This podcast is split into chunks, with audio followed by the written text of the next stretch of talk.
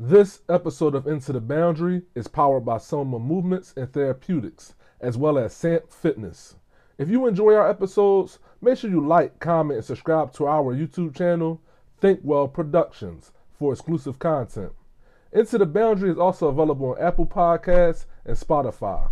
And don't forget to follow us on Instagram at Into the Boundary. We going into the boundary, robe or into the boundary, going into the boundary, huh? We going into the boundary, into the boundary, going into the boundary, huh? We going into the boundary, into the boundary, going into the boundary, huh? They We say going you a into the athlete, boundary. shut up and dribble. Finish your career, you stuck in the middle.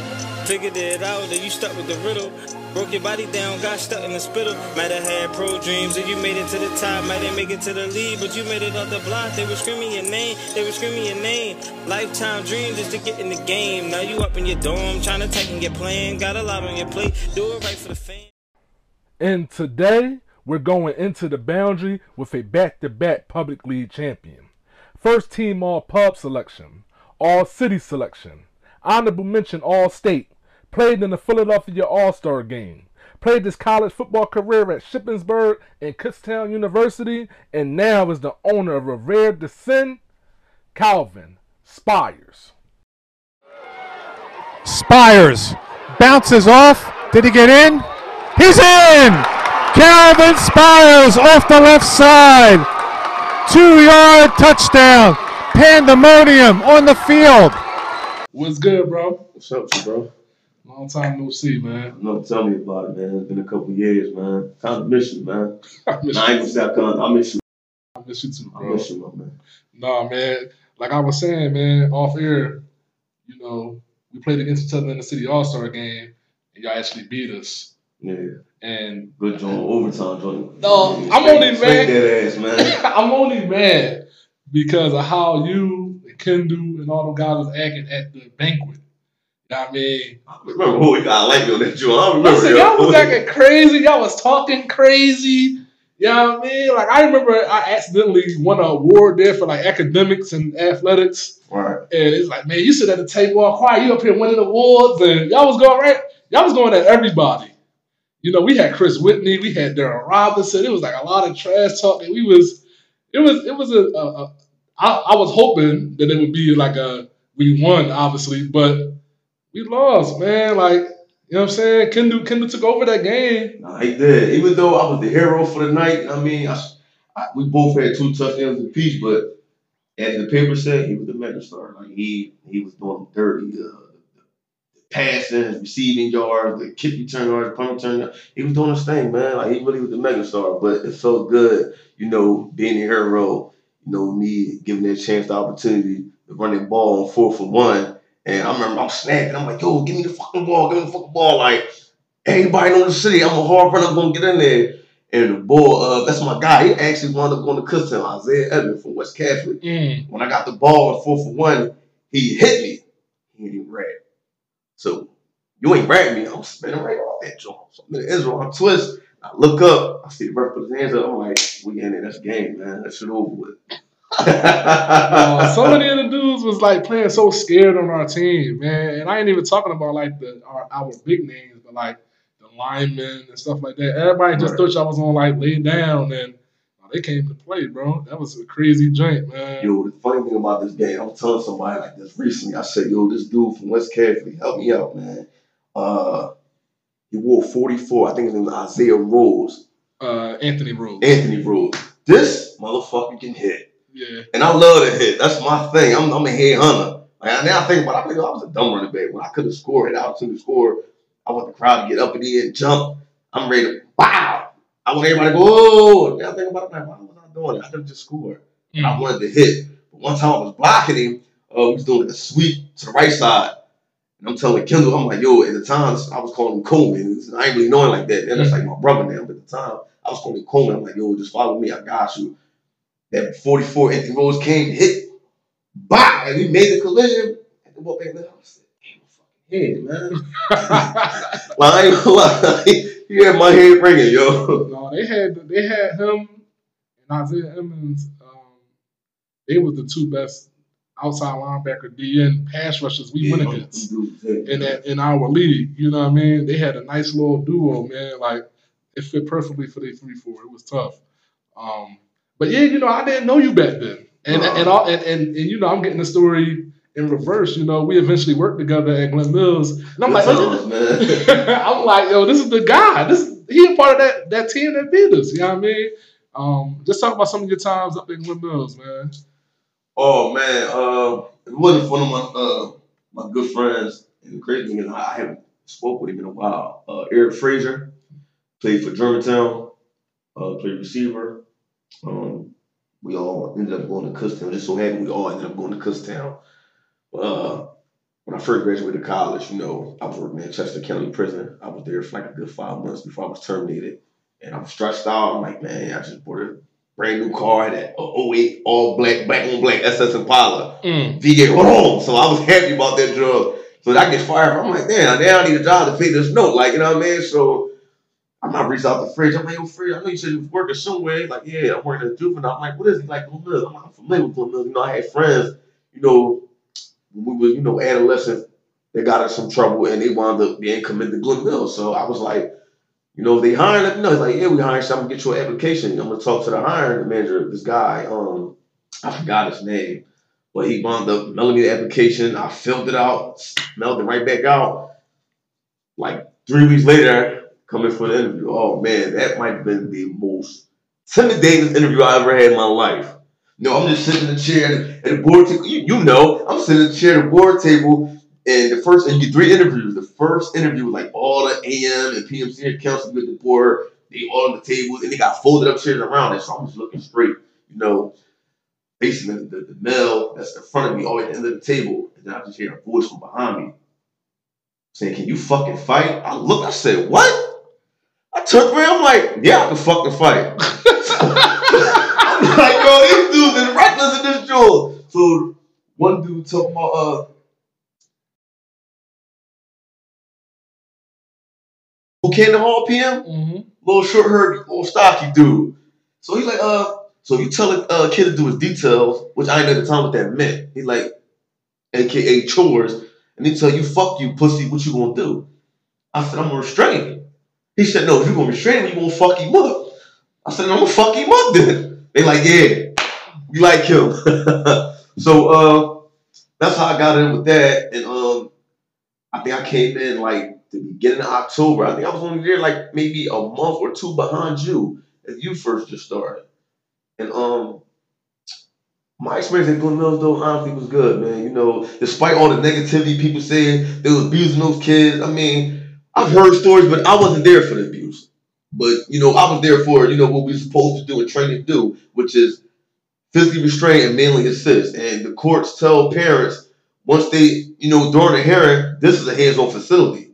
So whatever you do, you know, violating anything that goes on as far as the rules and policy, yes, you will be physically um, restrained or mentally assisted. And you know, me and you guys, like me, you, Darren Watson, like these young boys, we built so much rapport with these kids. at the end of the day, you know, we were them once upon a time. Like, know, I ain't the innocent person in the world. You know, I've done a lot of good things in life, but also done a lot of fucked up shit in life as well.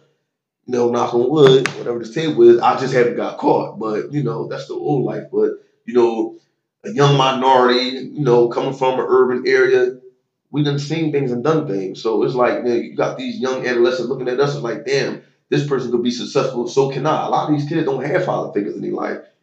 And and if they do, they father figures or or or big brother, they oh, old heads, whatever they want to call them, is being more like friends. It's like you putting batteries in these kids' backs to do negativity. I my old heads when I was growing up, they wasn't doing it, bro. Not at all. It wasn't, yo, when you grow up, you're gonna be in the corner like us getting this money. No, it was yo, take your ass to school, you gonna be somebody. You're not gonna be doing what we doing. And you know, I'm thankful for my old heads for showing me that way. So, you know, I try to put that in To put that in, you know, my count. That's what we call council. That's on our board. I used to, you know, put that energy in them. Like, listen, man, get out of here. Just let this be a life lesson learned. Don't regret it. You know what I mean? You did what you did. Bounce back from it. Bounce back, bounce back from it. And a lot of kids actually doing good. Like, you know, uh, Lil Woo, I was talking for a little minute, doing good, moving furniture. And he's like, you know, assistant manager. So a lot of these kids actually doing something with themselves, and then you got some that's still the same. They never progress nowhere. So, but overall, my experience at Glen Mills was good. I'm glad I got the experience. I was there for two years. Um, it was good. I had fun, man. We had good times, you know. We definitely had good We had times, man. I enjoyed all the wins. Oh, yeah. the wins, the, uh, the um, football games, uh, the Bulls dollar, the pause, the big, with the uh, the hot dogs, it was they was a nice size. What I was saying, you know what I mean? Them jewels was crazy. Yo, But- oh, wow. right here, man, you got the the north. Yo, you can't even say it, man. I'll say the perverted one. Something crazy. But them hot dogs was a nice size hot dogs, bag of chips, the uh, soda, some candy bar, all a balls dollar. Like that was love. And then the football games was, you know, it was exciting. You know, it just reminded me of when I was playing football, just being under the lights. You know that you know that feeling when you under the lights. And then the cheering, and I see one unit, you know, getting all loud. I used to get mad, I used to get upset. I'm like, hey, yo, man, get that shit up, man. We we gonna show them what, what Polk Hall is about. Uh-huh. And that's what they did. We do ah yeah, ah yeah. oh man. Uh, it was it was I'll tell you what, you know, um, I always like young you know, young people, you know, always like mentoring, coaching. I like being around young people, you know what I mean? Exactly. Because like you said, they need role models and just people to know that you can do it the right way and end up all right. You know what I mean? And that's all that's all I really stand for. So like being there just really put me in my whole purpose. Like I, I told on the recap, I had to leave because I was feeling they was they was kind of confronting me like, yo, why you trying to make them get the big picture? Let them focus on just this little program. I'm like, no, the big picture is their life and like what's real. Why would I have them only focusing about what vocation they could do there and you know I mean? I want them to get morally get life. You know I mean? Get get the fact that you may not have all the best role models around you, but you are confident in your goals and go after what you want to do. You don't have to follow everybody. You ain't gotta and that's kind of like where I learned all that at. You know what I mean? And then, like I said, I had to step away from that. It was it was definitely it was definitely tough because I had built a lot of relationships up there with like other staff members like yourself, D. You know what I mean? Like I, I We was like a I, team, man. We was a team. huh? I said we was a team. We definitely was a team. We definitely was a team. No, I- we was just talking off here about a funny moment that happened in the unit. We ain't worked together much, you know, because normally one strong staff member on one shift and one Yeah. strong staff member on another shift, and we ain't worked together that much. But um, there's one like Saturday or Sunday morning. um, I remember you like went to the bathroom and I was like up on the top floor, but like the bottom floor and the first floor was un really unmanned, right? right. and we had a, a staff member we were working with end up basically getting assaulted by a kid, got like choked and lifted off his feet. Yo, I remember. Uh, I ain't gonna say the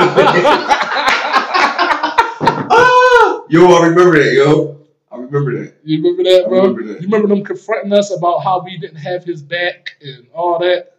Listen, man, I'm like, I was barely taking the shit, man. So you want me to brush off the toilet, not wipe my ass, and go help this grown man from getting choked out by this kid? Nah, man, but I remember that. Oh man, that's um, you know, we here to talk about sports, man. Let's talk about your life, man. Where you from? Where you grew up at? Oh man, uh, of course I'm from Philly, um, from a small section called Frankford. Um, a lot of people don't. It's crazy. A lot of people don't know where that's at, man. And you know, Frankford is considered the Northeast, but it's like the bottom, like the very bottom, the beginning of Northeast. But us, you know, that's from Frankford. We don't say Northeast. We just say Frankford. If you know, uh, Church Street, L Stop, Margaret Orthodox, Bridget Pratt.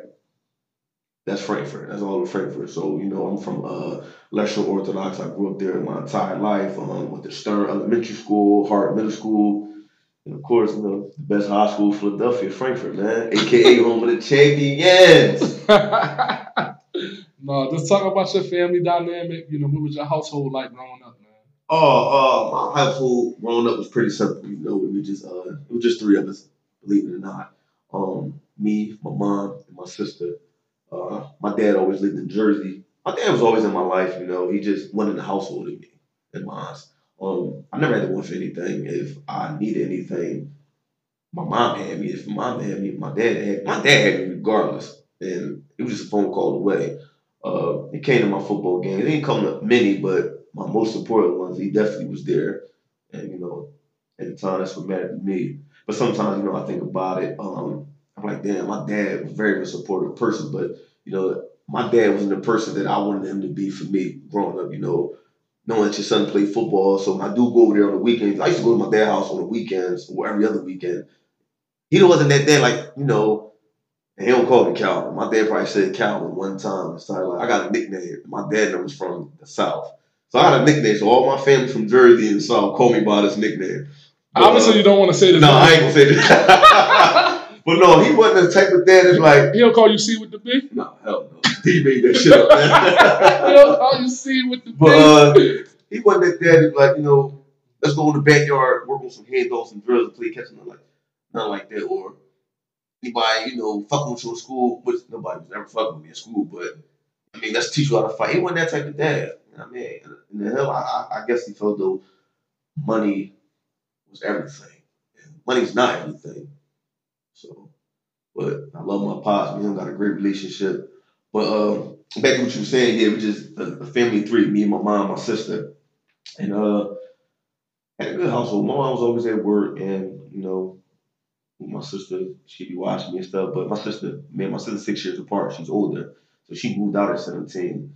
And me and my mom in the house, and I was to do whatever I want. And especially when I was in high school, my mom would go to work and she was living out Coatesville and all that. And uh, she worked out Coatesville and some other married somebody who from out Coatesville. So instead of coming all the way home, you stay at your husband's house. So I got the crib to myself now. So you know how that go. Me and my guys, yo, what's up? You got a chick that will come over here. Listen, go ahead, do what y'all do. No, but um, yeah, man. What's your what's your first introduction into playing sports or football?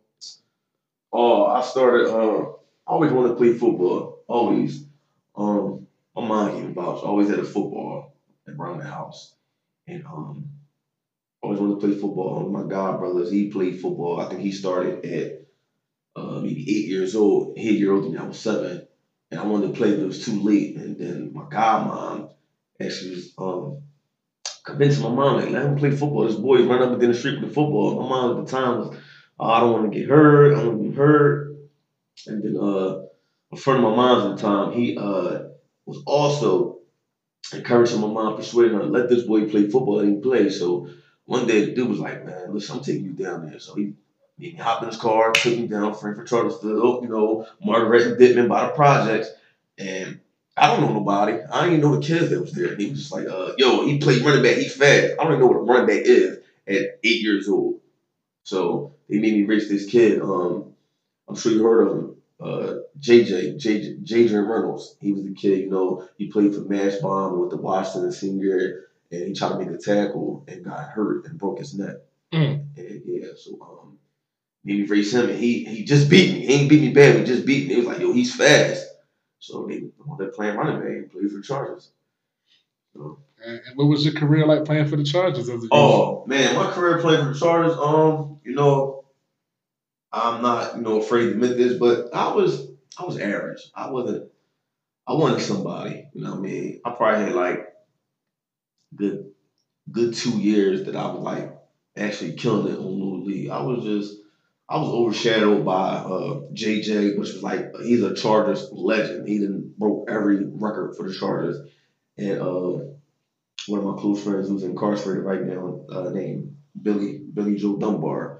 He had no one. I was overshadowed by him. Like he was Bill was the man. He came from Boys Club. He started out in Boys Club, and a lot of people, a lot of critics, oh, he only doing that because he playing against the white boys because you know that's a NESAC league. But when he came over to the Chargers and we in Keystone League, I feel like he even did better. Right. He's another one I was overshadowed by. Um, honestly, I started making crazy noise. And Last year, I was going to play for the 150s, and because I couldn't make that weight, that's the first time during that winter I was picking up iron, I was lifting, getting strong, and uh, my old head was working with me. He's like, "Yo, start lifting weights, you know what I mean, get bigger, get stronger." And I was already going to the ninth grade, so I didn't have no intentions on playing two years for the 150s. So when I couldn't make weight, um, the crazy thing is, I played like three games. I was overweight. I was like probably 160, but the scale was broke. Mm. you know how the weight is when you're losing. The scale was broke, and uh, like three games, me and my man Bill, we killing him. We killing him. And one win, was the last win, I was for week. And I was like, man, just play JV. I'm already in ninth grade. And my legacy right there just took off from right there, from ninth grade on. There was no turning back. I was a whole I was a whole different Calvin Spires, man. Yeah, man. Talk about your high school career going to Frankford, man. You know, you say you started playing JV in ninth grade. Yeah, oh man. I had an amazing career. Amazing career at Franklin High School. JV, um, JV only get six games, killed every last game, and got bumped up to varsity As a freshman. as a freshman. And uh What you was playing as a freshman? Running back? no, actually I played a position I never played. Oh, um, JV I was starting running back. But when I got bumped up, um, they bumped me up for running back. So I was a scout team running back. Oh, they used to fuck me up in practice. Um, my man Isaiah Thompson, we call Zeke, uh, Jeremy Benson, uh, Joe Farina, um, rest in peace, Big Ray. You know, he uh, he passed away a few years ago. Um, had a heart attack inside of Planet Fitness, but uh, they used to Mm. kill me on the scout team, man. But I never was quitting. Everybody else that got bumped up with me was quitting. It was five of us that got bumped up from JV. It was me and my man Will. We were the only two ninth graders, and it was three soft, uh, three sophomores. Uh, there was three games left of varsity season. So they had a Thanksgiving game, a championship game, and it was one of the playoff games. And I remember North Catholic game, which was Thanksgiving game. It was blowing uh, North Catholic out. So I wanted to get him so bad. I'm begging the coach. I'm like, I want to get him. I want to get him. He was like, God damn it, Spires, get the hell out of here. I'm like, man, I never get it. Coach Mono, that's how I used to talk. My man Zeke was like, yo, hey, Cat, let my like, Cat was wanted to be my head coach, Cat Friati. So my man Zeke kept saying, yo, Cat, my uncle Calvin. There. Cat's my, ah, ah, he ain't get his turn. That's how I used to talk, the Italian guy. Hey, he ain't get his turn. So my man Zeke went right to Mono. He was a senior. So he was like, yo, Mono, cook Mono, put Calvin in. He was like, God damn it, Spires, get the hell in there. Go at cornerback. And I'm like, yo, I don't play corner.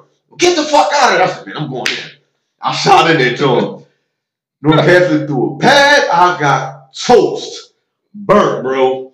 I'm like, I gotta get back to this receiver. Just so happened the quarterback got sacked. So he didn't get a chance to throw the ball because if he threw the ball, he would score. Mm. I mean, they still would have won, but have scored. And I would have been like, man, that was on me. Uh, sophomore year, I'm speed things up with this. Sophomore year, um, Brandon Norris, he was like a legend at the time. Brandon Norris had got in trouble with school. His dad made him move to Florida. He was staying out with his brother. So the whole time we thinking Brandon uh was working out training. So if he come back, so I was Brandon's backup sophomore year. My Sophomore year, I was I came into camp, started running back. Uh, my coach had doubt in me. He, he let people get to his ear. Players, not even other coaches, senior player. Uh, still young. I don't think he's ready to lead this team.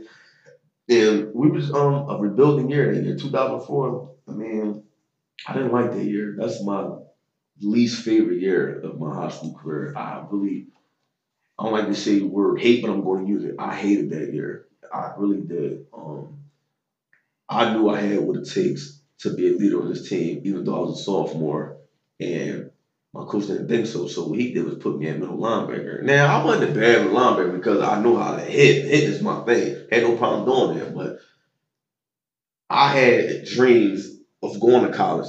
Me playing middle linebacker, that was not it at all. So um, and that year was bad because we lost 22 starters. My freshman year, that varsity team, we was 11 and 0 with eight shutouts. Eight teams didn't score, and 22 seniors graduated. So it was a rebuilding year, and we was six and four that year. Was horrible my sophomore year. Coming to my junior year, my coach still want to put me at linebacker, and then uh, one of my favorite coaches, man, uh, he passed away. He was like a father figure and an uncle to all of us. His name Rashid Muhammad. Rashid Muhammad actually was my first coach on Little League football. But one day he said, when I was younger, he said, Cat, you gotta put Calvin back at running back. And Cat goes, ah, nah, I don't want to do that. I like him at linebacker. He was like, yo, you got no choice. Put me back in there.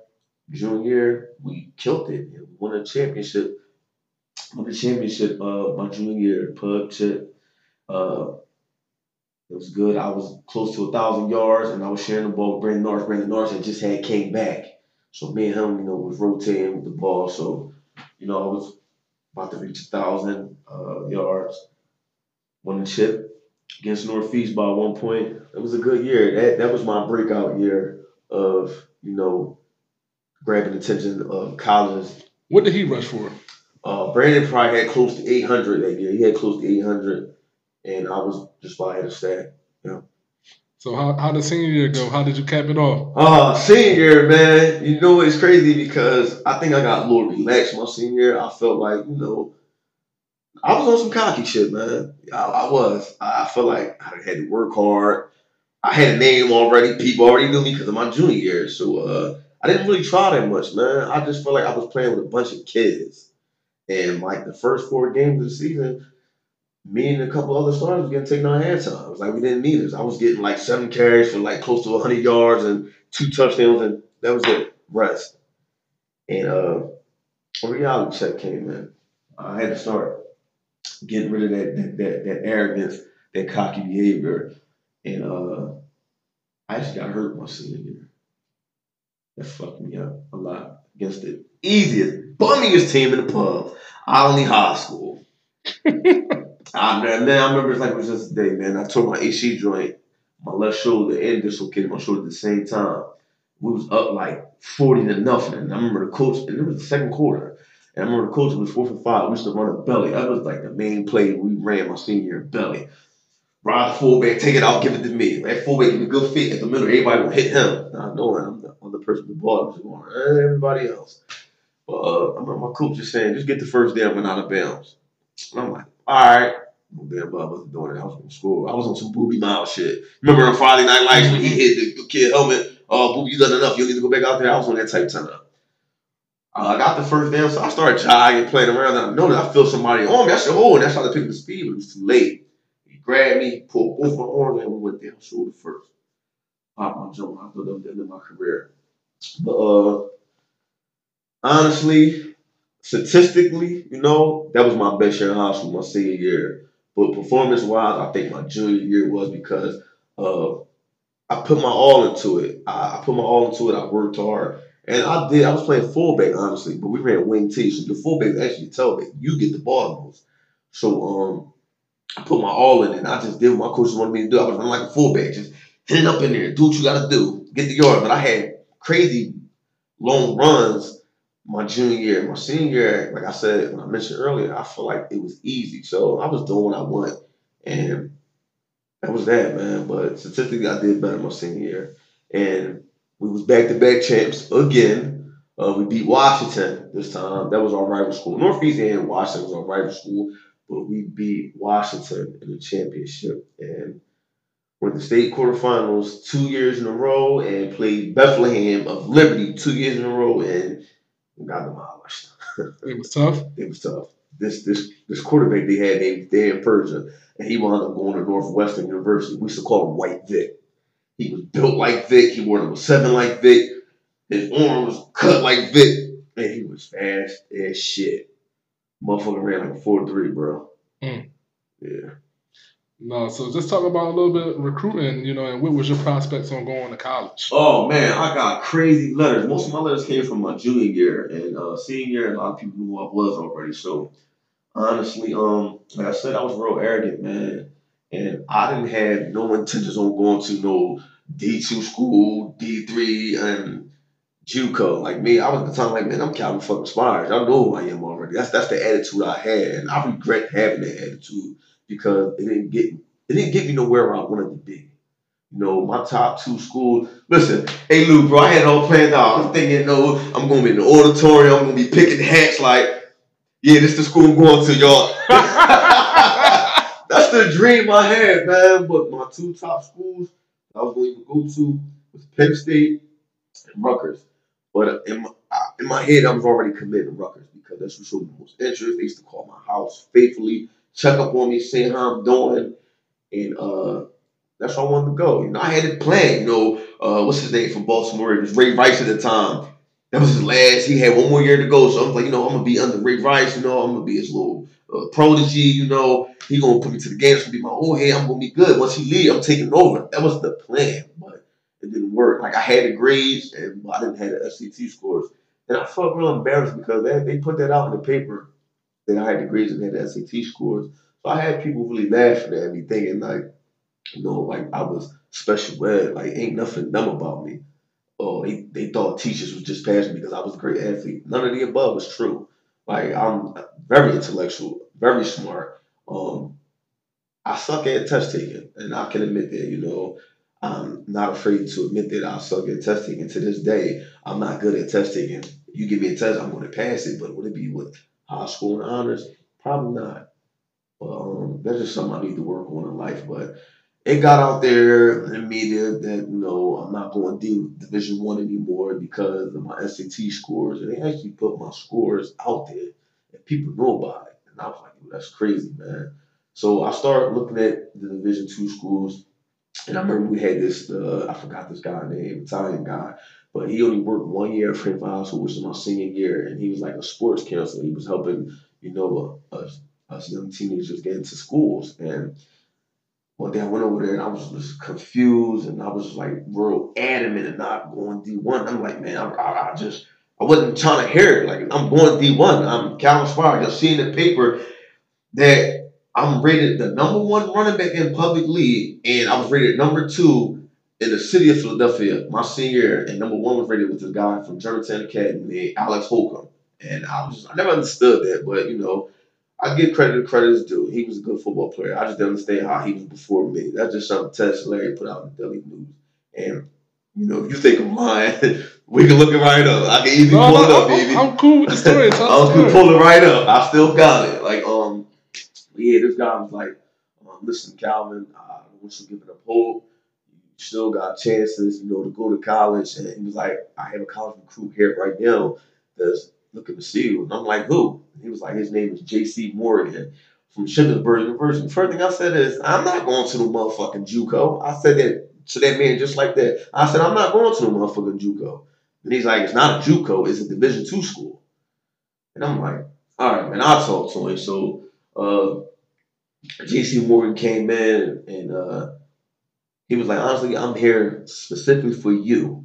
He's like, I already know about Tyree Dudley. He's the city uh, player of the year, you know, D tackle, excellent player on my football team. Me and him used to compete in practice all day, every day. It was like night and day with us. We loved each other, we hated each other. I was like, man, you pussy, you ain't shit, man. All you keep is swinging me, like tackle me, grab me up. You know, that's how it used to be. But he was like, I came here specifically for you. So me and him talked and um gave me an application. Like, yo, you really be a good fit for our program. You wouldn't have to learn the plays because we run we run wing T. And I was like, all right.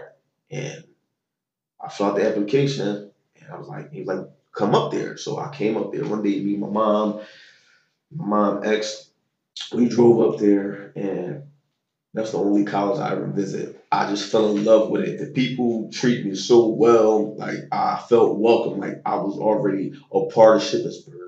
So I was like, fuck it, I'm committing right now. Sign my letter of intent, all that. I'm committing right now. And uh he used to always check up on me. He used to still, even when I did, he used to come to my school, check up on me, see how I'm doing, make sure I'm in class. Um, I remember one time he, he uh, called me, and uh, well, he, he called my mom. I wasn't home from school yet, and my mom was crying. I'm like, Mom, what's wrong? And she was like, I got a bad phone call. I'm like, what about? I'm thinking uh, she was sick or something because my mom was sick in the past. And she's like, no, it ain't got nothing to do with me. It's with children. I'm like, what I do? She was like, well, Shippensburg called. That coach said you're going to be denied. And I'm like, denied for what? And he was like, because uh, your SAT scores. I'm like, man, I thought we got over there. So I called him back. And he was like, yo, don't, you know, don't get discouraged, don't give up hope. Um, I'm not giving up on you because I really want you. And uh, be honest, bro, I start crying, man. I was like, damn, like, I'm just gonna be another person that was this, that was that, that shoulda, coulda, and all that. I'm like, I don't want to be a statistic, man. And I started looking up JUCOs. I'm like, I really can't go nowhere. So then I started thinking to myself, is it because of the arrogance I was showing, you know, the people, like, what's going on? I just was like, why me? Why is this happening to me? And um, he kept telling me, he kept checking up on me. And he's like, I'm whatever. I remember JC Morgan said, I'm gonna do what all it takes to get you into school. You will get here. Even if you have to go to a JUCO for a semester, you gonna be at the school. And uh he came to my graduation, man. He even came to my graduation. And he came to the All-Star game, bro. At the All-Star game, bro. He shook my hand, gave me a hug when he came to my graduation. He said, Did I tell you don't give up hope? I'm like, Yeah. He said, I got you back in my school. I'm like, yes, I'm excited. And I'm like, damn, yes, I'm going to Shippensburg. So I was, I was, I was good, man. What was going on that he couldn't get you in the school? Like, They, I got accepted, then I got denied because of uh because my SAT scores. So uh he talked to the vice president, and what he did was I had to go to the summer prep program called ASP program, and they just randomly give you two classes. You can't pick these classes, then you had to get a C or higher, and then you can attend the school. If you get below the C, then you was done. And he was like, "This is your opportunity to show people, you know, that you can do college work. You can do college material. That you're not dumb." And I'm like, "No, I'm not dumb. I'm going to show people that I'm very smart, very intellectual, and I got what it takes to be a college student." And I did that, man. And I was enrolled at Shippensburg, you know, fall of 2007. and how does your first year go at Shippensburg? My first year, I really didn't play. I didn't play actually that 2007 season because um, something called like the NCAA clearinghouse, and he was saying that uh, this little point system he had, I didn't meet the point, so I couldn't play. So that spring, uh, the spring of 08, which was my second semester of my freshman year, I came out there, murdered it, bro, murdered it, and I was so excited to see the guys. They accepted me for who I was. And you know, I just knew how I was coming in. I had I had a high target on my back already. They knew me. I was number one running back in the pub. Uh, I was coming for somebody's spot, and I was hungry. I, I was motherfucking hungry. I was like a lion in the jungle. I want to eat. Like mm. I feed me, feed me. I was I was hungry, so I came up there and made noise, and and we used to do drills like Oklahoma. And I remember J.C. Morgan was like, "I'm saving you for last." I'm like, "Wow, let me go first. Let, let me start off." He like, calm down. I'm saving you for last. And every time I finish it off, like we we killing these drills. I'm like, yo, they really love me. My freshman year, a lot of people thought I started. My freshman year, I didn't. I really was like third string, and then I wanted to be bumped to second string. Because I was always in the game. Like we ran a system. It was like, what school you know running a three running back system like that? And freshman year was a good year, man. Uh, I probably led the league well, my team, I didn't say lead, but I probably led my team in the yards per carry. I was averaging like 6.4 yards per carry my freshman year. And um my freshman year, man, was like everything. And I remember the guy that was in front of me, like he was a good mentor. He was like a year, maybe two years older than me. But, you know, I was better than him, and he knew that. But he helped me get to like the workouts, the morning runs. You know how the morning runs and five o'clock was, bro. Uh-huh. That shit used to kill me. I used to drink like, but he used to be like, "Come on, Fires, come on, Kyle, you got this shit. Come on, baby, come on, baby, don't give up." Like, he used to push me, so he helped me with that. But on that field, on that turf, I was better than him, and he knew that. And at the time, they was looking at it like, I remember Coach Morgan said this to me. He said. He said, Cal, you are better than him, but he's more experienced than you at this level. So you might want to learn from him a little more. And I'm like, nah, I ain't having that shit. Like I learned from him my freshman year, you know, but right now is my time. And I wanted it now. And to this day, man, and it's it, it sucks for me to say this, but it's the truth. I really don't have no patience. And I wish I did have patience because I left and that kid got in trouble. And apparently he'd been in trouble before. And uh, this time, I guess the, the head coach was like, I don't want him on my team no more. I was the backup running back. You would have been a starter. I'd have been the starter. But because I didn't have no patience and um I didn't share this with nobody. I'm probably share this with one or two people. And uh, I'm gonna share this with you, bro.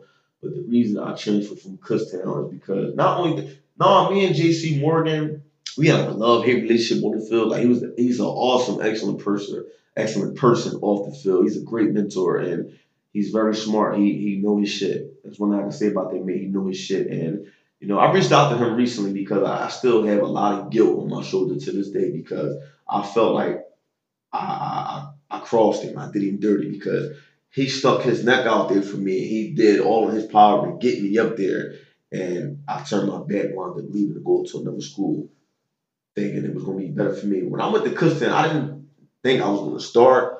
But I did think I was going to be in the routine system with uh, my man Dante Wilson and my man Kendall Coleman. I thought we were going to be on like a crazy system with us, and it didn't turn out that way.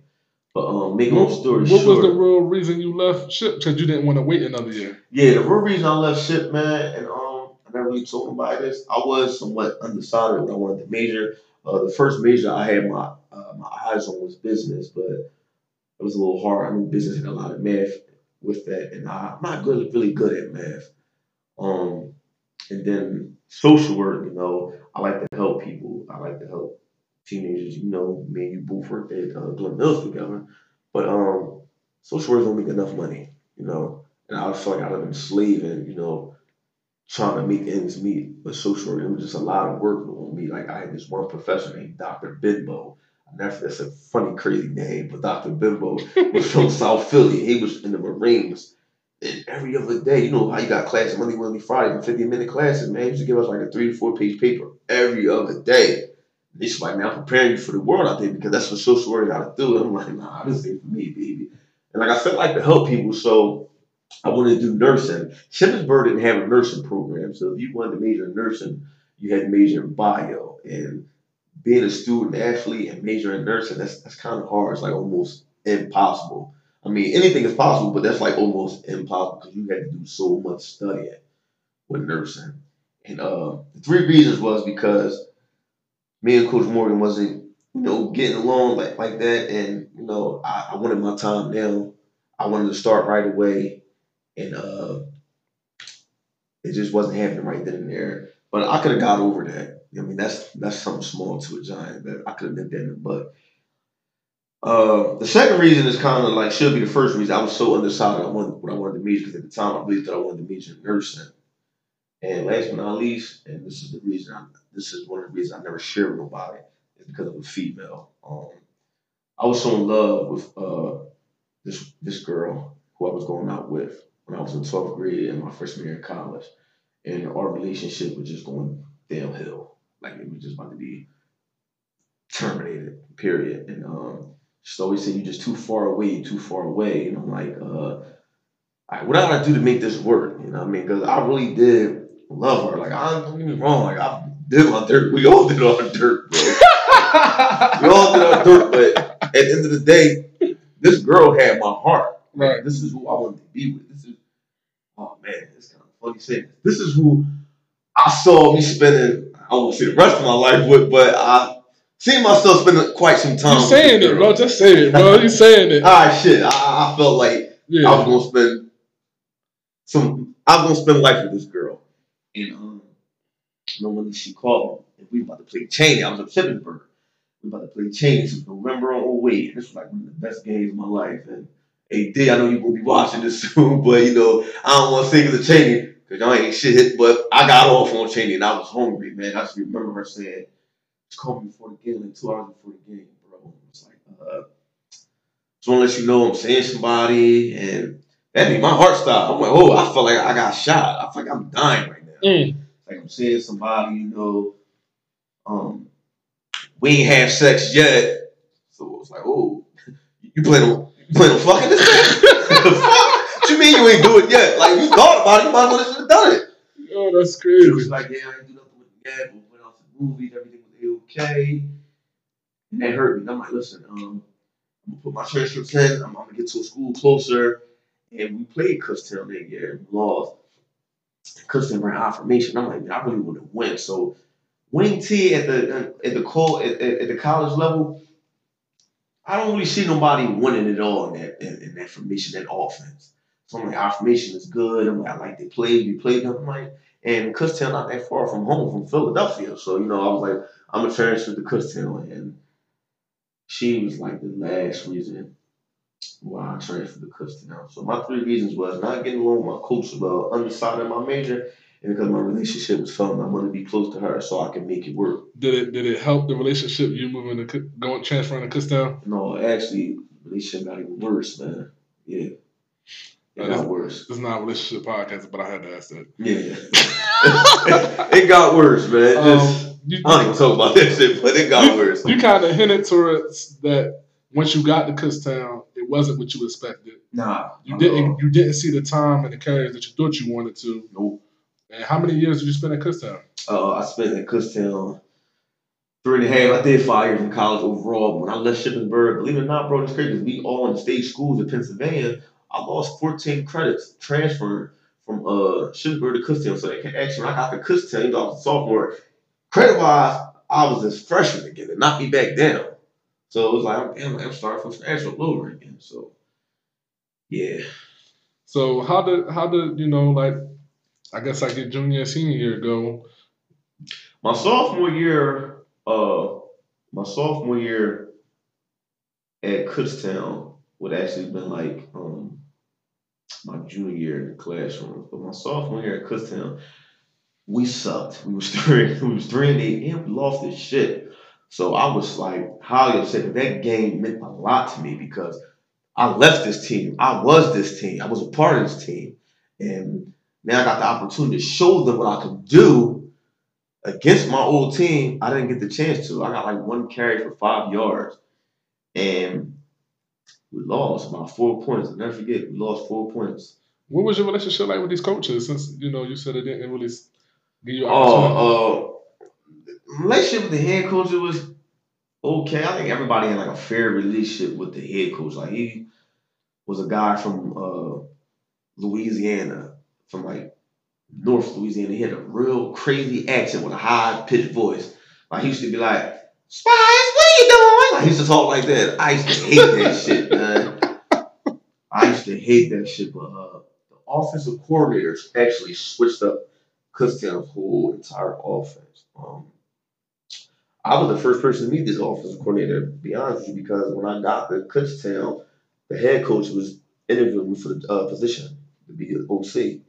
And uh, he introduced himself, and said, How you doing? I'm uh, Drew Folmar. I'm, I'm Calvin Spires. And uh, at the time, Drew Folmar was the quarterback's coach for Millersville. And he was Millersville, I think he still got the record for Millersville, Millersville all time leading passer. And when he came over to Kutztown, because Kutztown coach name this guy name was uh Coach uh Shalat, that was his name, and he fired him. So when I hooked up with my uh, at the time they were just my teammates, but to now they're my brothers, like Kendall Coleman, Christopher Oliver, and Khalif Evans, the twin. And they was like, "Damn, Kyle, we knew you was coming over here. Have told you not to come. We got a whole office, different offensive coordinator there, but we don't know who he is. They just fired him. Oh, let's see." And he switched. Kutztown was like more like a balanced offense. They used to run the ball as much as they passed the ball. But then with this guy Drew Folmar coming in, so when he came over, All it was all passing. All passing. They threw, we threw sixty times a game, bro. And uh, he liked the smaller running backs, and I didn't. I was a north south running back. I'm just going straight in. Mm-hmm. Excuse me, but he didn't like my type of style. I didn't fit that offense. He uh, we ran the ball, ran the ball a shotgun. It was rare we ran our formation, and if we did, it was like a broken I. You know, All strong I we got. that's the strong I we got, but we used to call it right heavy, left heavy.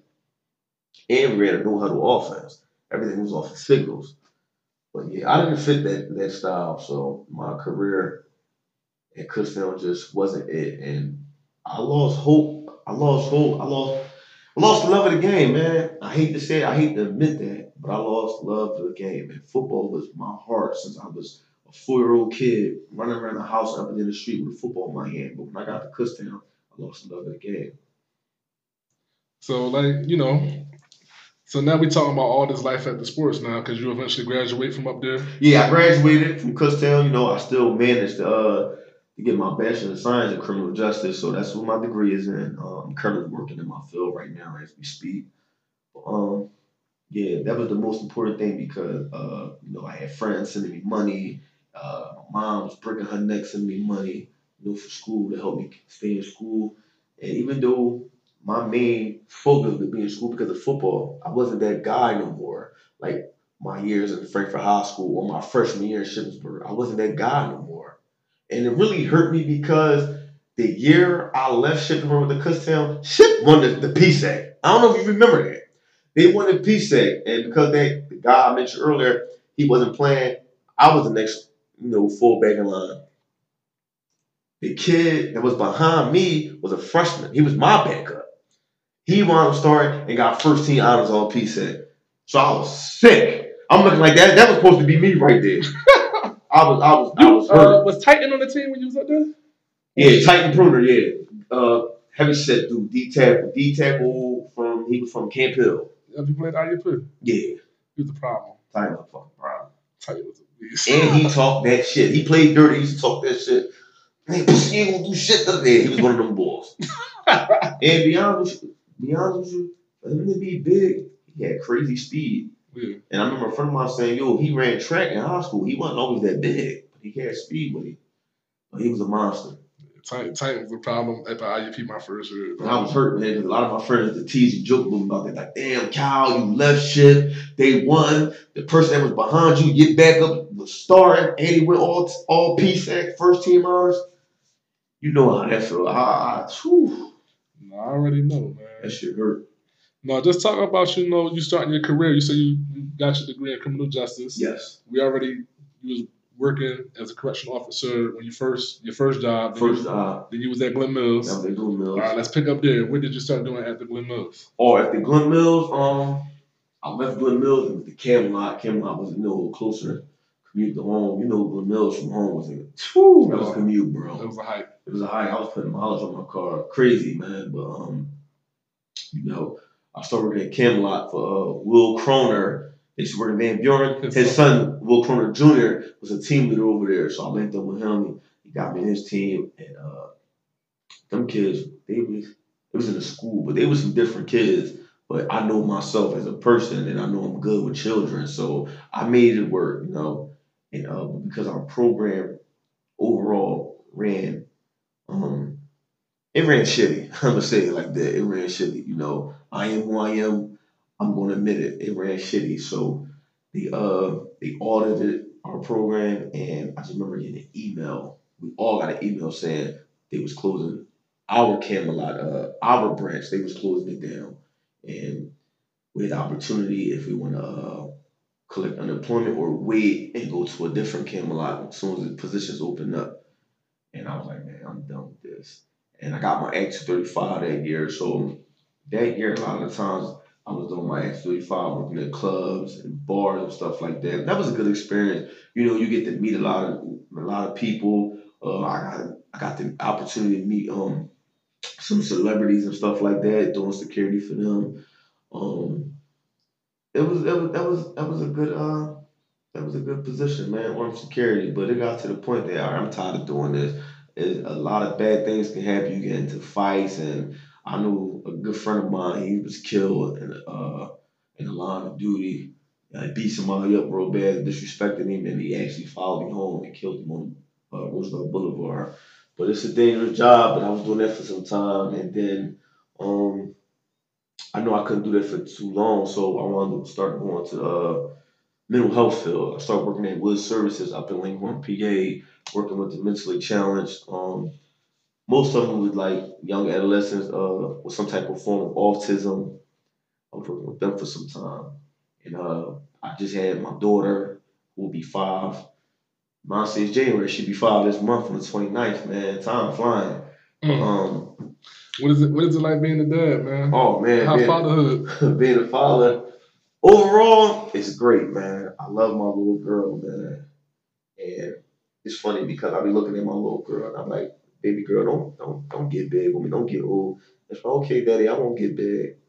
But in all reality, she know she ain't got no choice but to get big. Like that's just What's gonna happen? it's gonna happen. That's the inevitable. It's gonna happen. And I think honestly, I'm just scared for her to grow because I don't think our bond will be as tight anymore. And yeah, I can admit that. I'm just scared for my little girl to grow, bro. what you think is gonna be the what's gonna break the bond?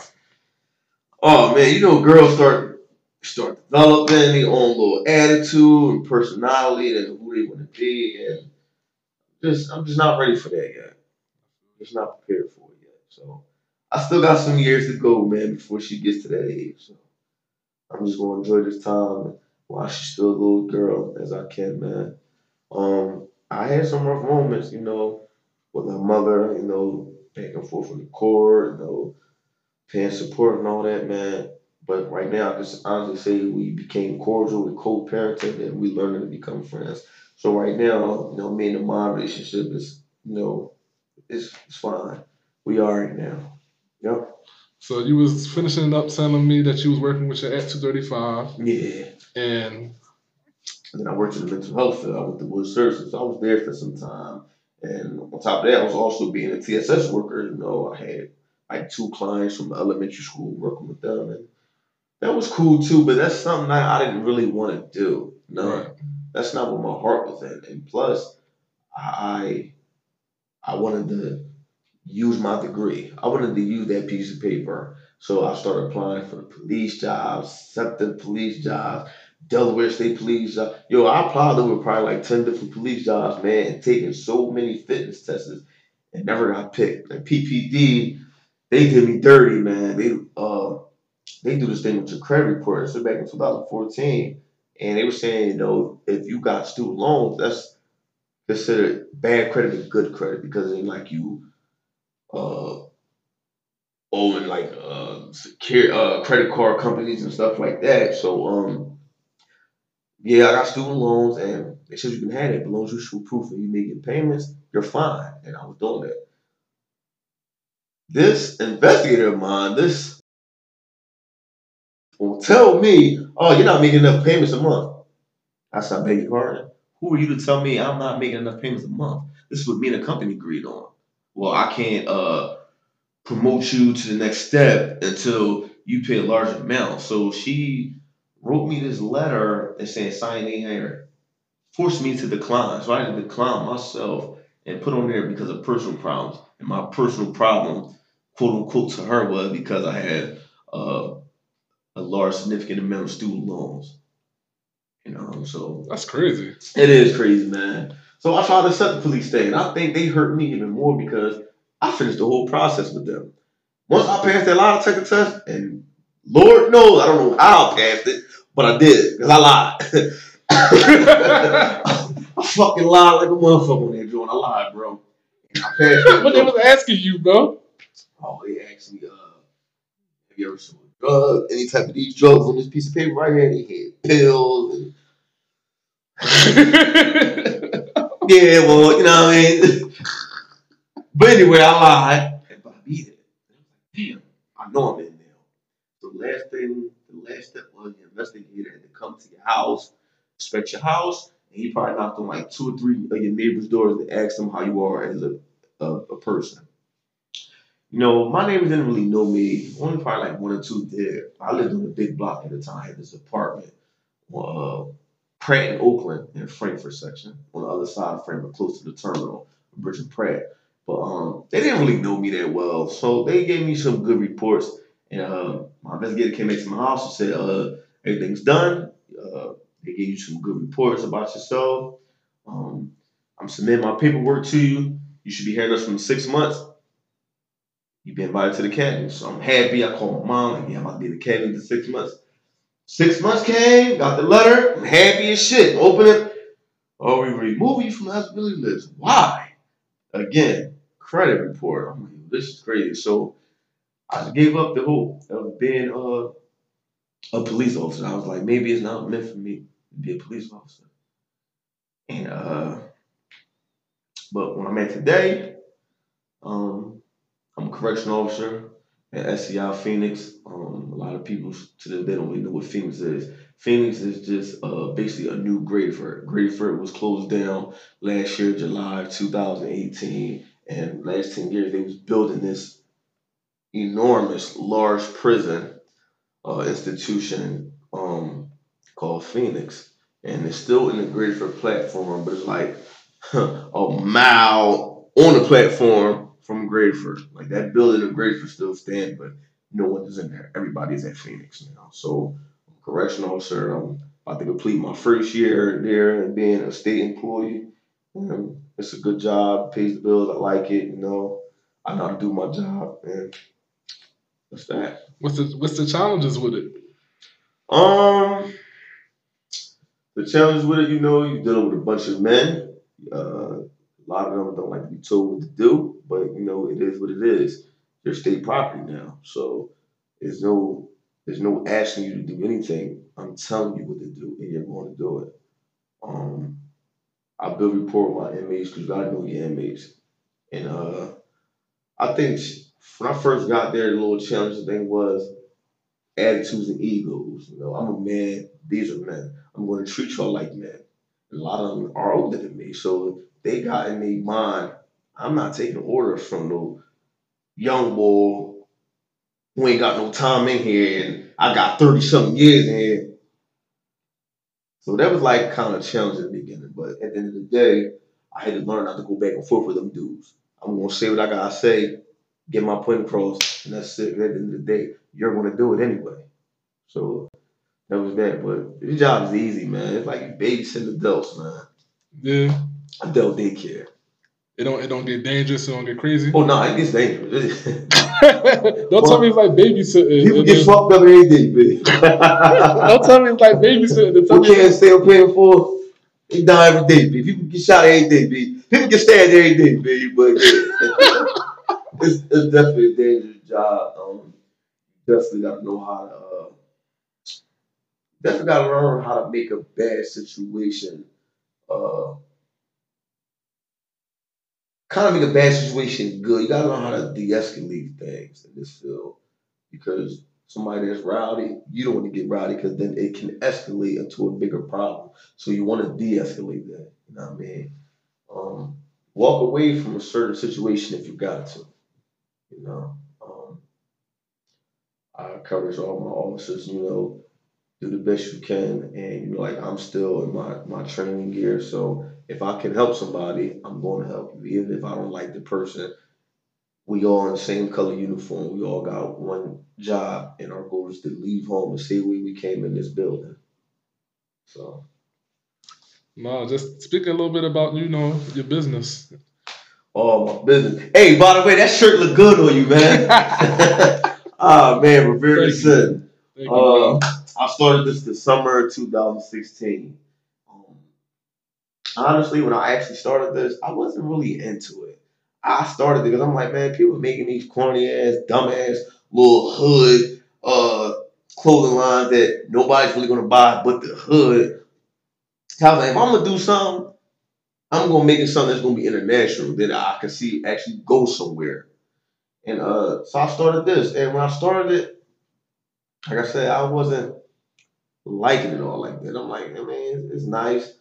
Um, I started really getting into it. I started really doing researches. I started going to like fashion shows, and then I started realizing like, okay, um, fashion is not about the price tag, and a lot of people think it is. It's as simple as that. You know, sweatshirt me and you got on. Um, you know, I sell these sweatshirts for forty dollars. Let's just say this sweatshirt was in the store. Uh, let me just say, let's just say this was in Nordstrom's, because honestly, you look at it, this motherfucker could be a Nordstrom's. but the look of it, it looked like it's something you could pick off a rack in Nordstrom. But let's just say that tag say four hundred dollars, and then we picked this shirt right here that looked ugly as fuck, like disgusting because the price tag say seven hundred. The average motherfucker like, yo, this shirt crazy, bro. You see this, John? Why? Because the tag say seven hundred. But that shit really ugly as shit. And this shit got good quality and it's really like good fashion and it's art. Because to me, fashion is art as well. right, absolutely. So a good quality shirt and means something. And that shirt, the name means something. What does the name mean? Break it. Revere, Revere means dreamer. It means dreamer. And I'm a person, you know, uh, full of hopes, full of dreams. And um, I'm taking steps each day, you know, to reach my dream, to achieve my goal, you know. And that's what that mean. I came up with uh, Revere because I was just Googling stuff like uh, different languages and Revere's Dreamer in French. And before I used to have it in Revere French, but I started noticing a lot of people um, in Philadelphia and you know, just you know, United States so that's coming out with clothing lines with um foreign names having foreign countries underneath it. So I was like, I wanted to switch it up a little bit. So I changed it to Descent, which means design or drawing designer also in French. So No, that's cool, man. I seen um Big John Gamble had some stuff. I think he had a couple hats or something. I was like, oh, he got cow stuff on, man. Let me. I mean, so I've been peeping, you know what I mean. And you said you design everything yourself, huh? Yeah, um, like with the with the screen printing, I used to take to a shop because I didn't know how to do the screen printing thing. But some of my stuff is uh using vinyl. And a friend of mine, he taught me how to use a vinyl machine. But I go for the more classier look, so I go to the shops to do the screen print, which is that that's what we have on right here screen printing. So you know, I order my T-shirts off a line. Um, I go to the store. They have my screens already. I tell them how many I want, and they, you know, do they thing with the screen and put them on. But I, I, um, I took some time off with this honestly because I was trying to focus in on on my career as far as uh, my full time my full time job. And with this clothing line thing, it's, it's it's it's not easy, bro. People make it like make it look like it's easy, but it's really not easy, especially when you're doing it by yourself and from the muscle. And that's what I'm doing. I don't have no help with this. And um, I wish I did have help, but I've been talking to some people, networking, that's saying, you know, I wouldn't mind, you know, helping you out and, you know, working together. So best believe sooner than later, I'm about to get back into this business and fashion and I'm going strong. I'm gonna make sure this shit take off because I know for a fact that this can go somewhere far and like take off. And I hear a lot of people tell me like you got good quality, um, your brand means something, it's very meaningful and something positive. So I know for a fact like this can go far, like seriously. No, we here for it, bro, man. We definitely support you. You know, at the end of this podcast, we always ask, "Who are you now?" Who am I now? Um, the type of person I am. It's funny because I got a lot of friends that be like, "Oh, Cal, man, you full of yourself." And I'm like, "Man, shut the fuck up." But at the end of the day, you should be full of yourself. Why not? You know what I mean? You should be full of yourself. You should be proud of who you are. You should, uh, you know, show confidence in who you are. You know what I mean? So I, I, I do that very well, and I do it with pride, man. I mean, but today I am a person. Um, I'm a man because before I was not a man. I, I might have been a man at age, but my maturity level wasn't. Um, I didn't have a man's mindset at the time. But um, definitely a man. I'm a father of one. Um, my integrity is everything. You know, I'm always honest with somebody, even if they don't like it. I'm going to tell you the truth, regardless how you feel. You know what I mean? I'm very um, I'm very empathetic. You know, very understanding person. And um, you know, I'm I'm I'm just me, man. you know, I'm just me. Definitely see with the B, man. Those that don't know what see with the B mean, that mean Cal baldy, man. The first time I got a ball head was up Glen Mills. And I was like, man, I'm gonna try this shit. I'm gonna try it. And I actually got the baldy. I let the dude Chris on campus cut my head for the first time. I fell in love with that shit, man. And then it started getting cold and I grew it back, man. But now my little swirl was getting a little light and I was getting a haircut every four or five days. I just said, fuck it. You know, sense of me trying to hold on to something that ain't gonna no longer be there. So no, that's funny as shit, man. yeah. No, we always ask at the end, recommend me three athletes or coaches that you want to see us interview on to the boundary. Oh man, three athletes. Um, first and foremost, I'm gonna say one of my favorite athletes growing up. Um, who anybody that played running back for Frankford High, you had to um, you had to admire Eddie Gaskins. Like he was just a man. Um, he broke Blair Thomas record. Everybody know who Blair Thomas is. Our age or older, Blair Thomas went to Frankford High, went to Penn State, was drafted first round, second pick overall to the New York Jets. Didn't really have a good successful career with the Jets, but he made it there. But he was somebody. So for Eddie Gaskins to break that record and overshadow him by a mile, Eddie was the man. Like everybody knew Eddie Gaskins. Um, you ask anybody that played, not even public league, people I've heard stories, people from Delaware, Maryland, used to come up this way, man, just to see Eddie Gaskins play. But definitely, um, to this day, I still don't even know his story. So I, I think people want to know his story, uh, the insight of his life, and I know for a fact he probably wouldn't mind sharing it and his experience of being Eddie Gaskins. Um, another person I would say recommend interview. Um, oh, this one guy comes to my mind. A friend of mine, me and him were just talking about this on Instagram because he put up a highlight of this person. So whatever happened to him, because he was the man. His name was C.J. Gray. He went to high school in Coatesville.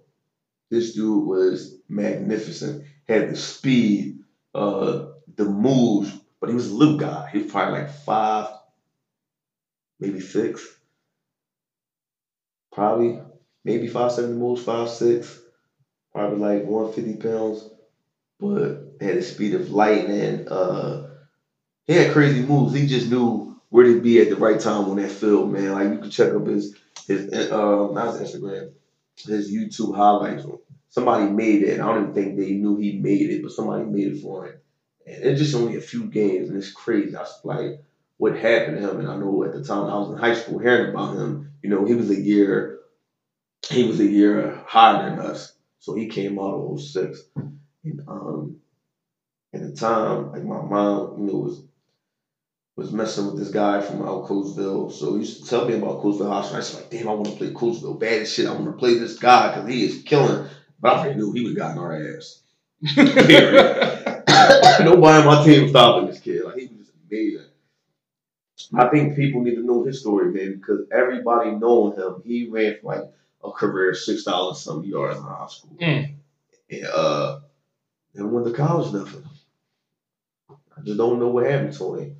Um last first last person I would say uh my guy Jerry Butler, man, from Washington. Great running back. His story is deep. Um honestly, I, I would have to let him tell you his story. But me, my opinion, I just think he went to the wrong college. He went to Wisconsin his first year. And he's a little back. But he probably was the fastest back ever in the city of Philly. He ran a 419. What? I'll never forget that. He ran a 419. Yeah, going to the senior year at the that Nike Combine, he ran like a 419. And I remember my sophomore year season, which was his senior season, it was a big article with lightning coming out of his helmet, titled "Bolt of Lightning," four one nine. He committed to Wisconsin, and you know at, at the time Wisconsin had big running backs. They liked that big running back. He was little guy, was like 5'9", 175. And then he wound up going to Delaware, and then uh, University of Delaware been transferred and tore the ACL, and I just don't know what happened from there. But um, me and him, you know, we still keep in contact. Not as much. I know I seen him a few months ago. Me and him was working out together at LA Fitness up at Shelton Mall. So them three right there, I highly recommend, man. You go out your way, look for them dudes, get them dudes here, man, because they would love to. I know for a fact they would love to share your story. But out of them three, the two for the most, I would say Eddie Gaskins and CJ Gray, because you just don't know what happened with them dudes, man. Nobody really knows. No, we appreciate it, man. We're gonna definitely try to go after them. I want to thank you for coming and doing the show. I want to thank you for having me here. Good brother, you supposed to have me here a long time ago, man. Man, I know, I know, I know. I got you season three though, man. All right, bro. We going into the boundary, into the boundary, going into the boundary, huh? We going into the boundary, into the boundary, going into the boundary, huh? They say you going an athlete, shut up and dribble. Finish your career, you stuck in the middle. Figured it out, that you stuck with the riddle. Broke your body down, got stuck in the spittle. Might have had pro dreams, and you made it to the top. Might have Well, make it to the that but you made it